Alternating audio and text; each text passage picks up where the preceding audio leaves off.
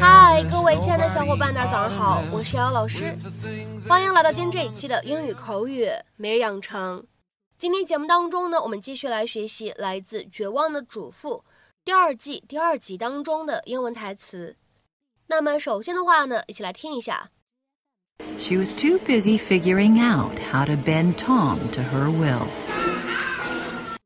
She was too busy figuring out how to bend Tom to her will. 她忙着思考如何能让 Tom 俯首就范。She was too busy figuring out how to bend Tom to her will. She was too busy figuring out how to bend Tom to her will。那么在这样一段英文台词当中呢，我们需要注意哪些发音技巧呢？首先呢，第一处 figuring 和 out 放在一起呢，我们可以自然的连读一下。你呢，其实可以读成 figuring out，你呢也可以读成 figuring out，这两种呢都是可以的。下面呢，我们再来看一下第二个例子。当 bad 和 Tom 放在一起的话呢，我们其实可以有一个失去爆破的处理。那么此时呢，我们可以读成 Ben Tom。Ben Tom。Hey, I, I thought I heard you come in about an hour ago. I did. I had to load the dishwasher. Oh, you didn't have to do that. Yeah, I sort of did. I'm sorry. I've just fallen behind on my housework. It's just, I just had so many errands to run today. But I'll make up for it tomorrow, okay? I promise. That's the beauty of my system. It's flexible. You know, for the sake of our marriage, please don't mention the system again. I said I was sorry. What in the world?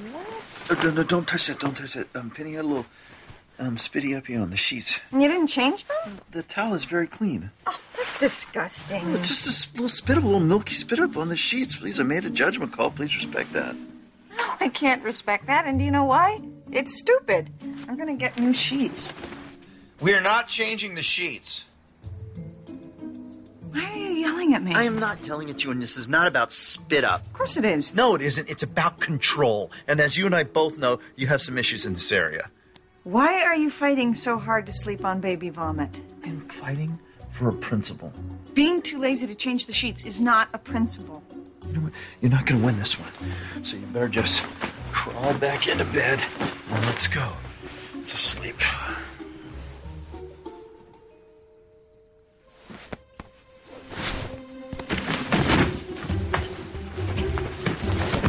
No! Tom, come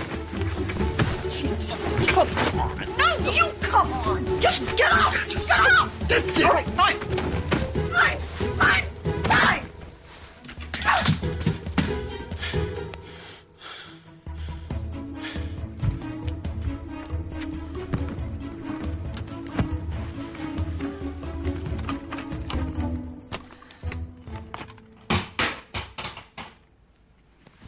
Normally, Lynette would have spent a sleepless night telling herself she didn't have control issues.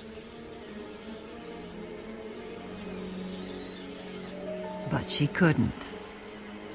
She was too busy figuring out how to bend Tom to her will.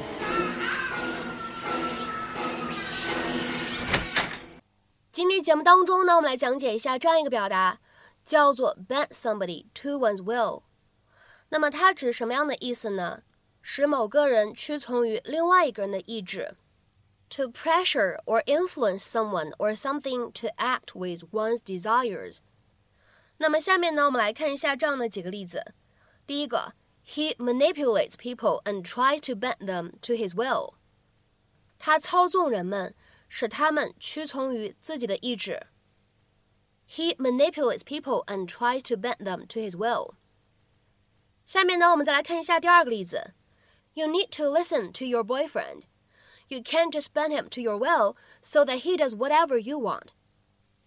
你得听听你男朋友的想法， 你不能只强迫他听你的，让他做你想让他做的任何事情。 You need to listen to your boyfriend. You can't just bend him to your will so that he does whatever you want. 下面呢，我们再来看一下这样一个例子。Yeah, I know you want to bend the universe to your will, but that's not how it works. 是我知道你想让全世界都听你的，但那不现实啊。 Yeah, I know you want to bend the universe to your will, but that's not how it works. 其实呢，口语当中你也可以直接说 bend to somebody's will，或者呢 bend to the will of someone。那么意思呢也是屈从于某个人的意志或者呢想法，因为呢对方比你更加的强，更有影响力，更有话语权。To do what is demanded by one who is stronger in authority or influential。比如说呢，我们来看一下这样一个例子。Congress has to bend to his will. 国会不得不服从他的想法。Congress has to bend to his will. 那么下面呢，我们来看一下今天节目的末尾呢，有一个什么样的翻译任务留给大家，是一个比较简单的英译汉。He has to bend to the will of wealthy supporters. He has to bend to the will of wealthy supporters. 那么这一段话你会如何去理解和翻译呢？期待各位同学的踊跃发言，别忘了点赞、收藏和分享我们的节目。今天节目呢，我们就先讲到这里，明天节目当中呢，我们再会。See you tomorrow.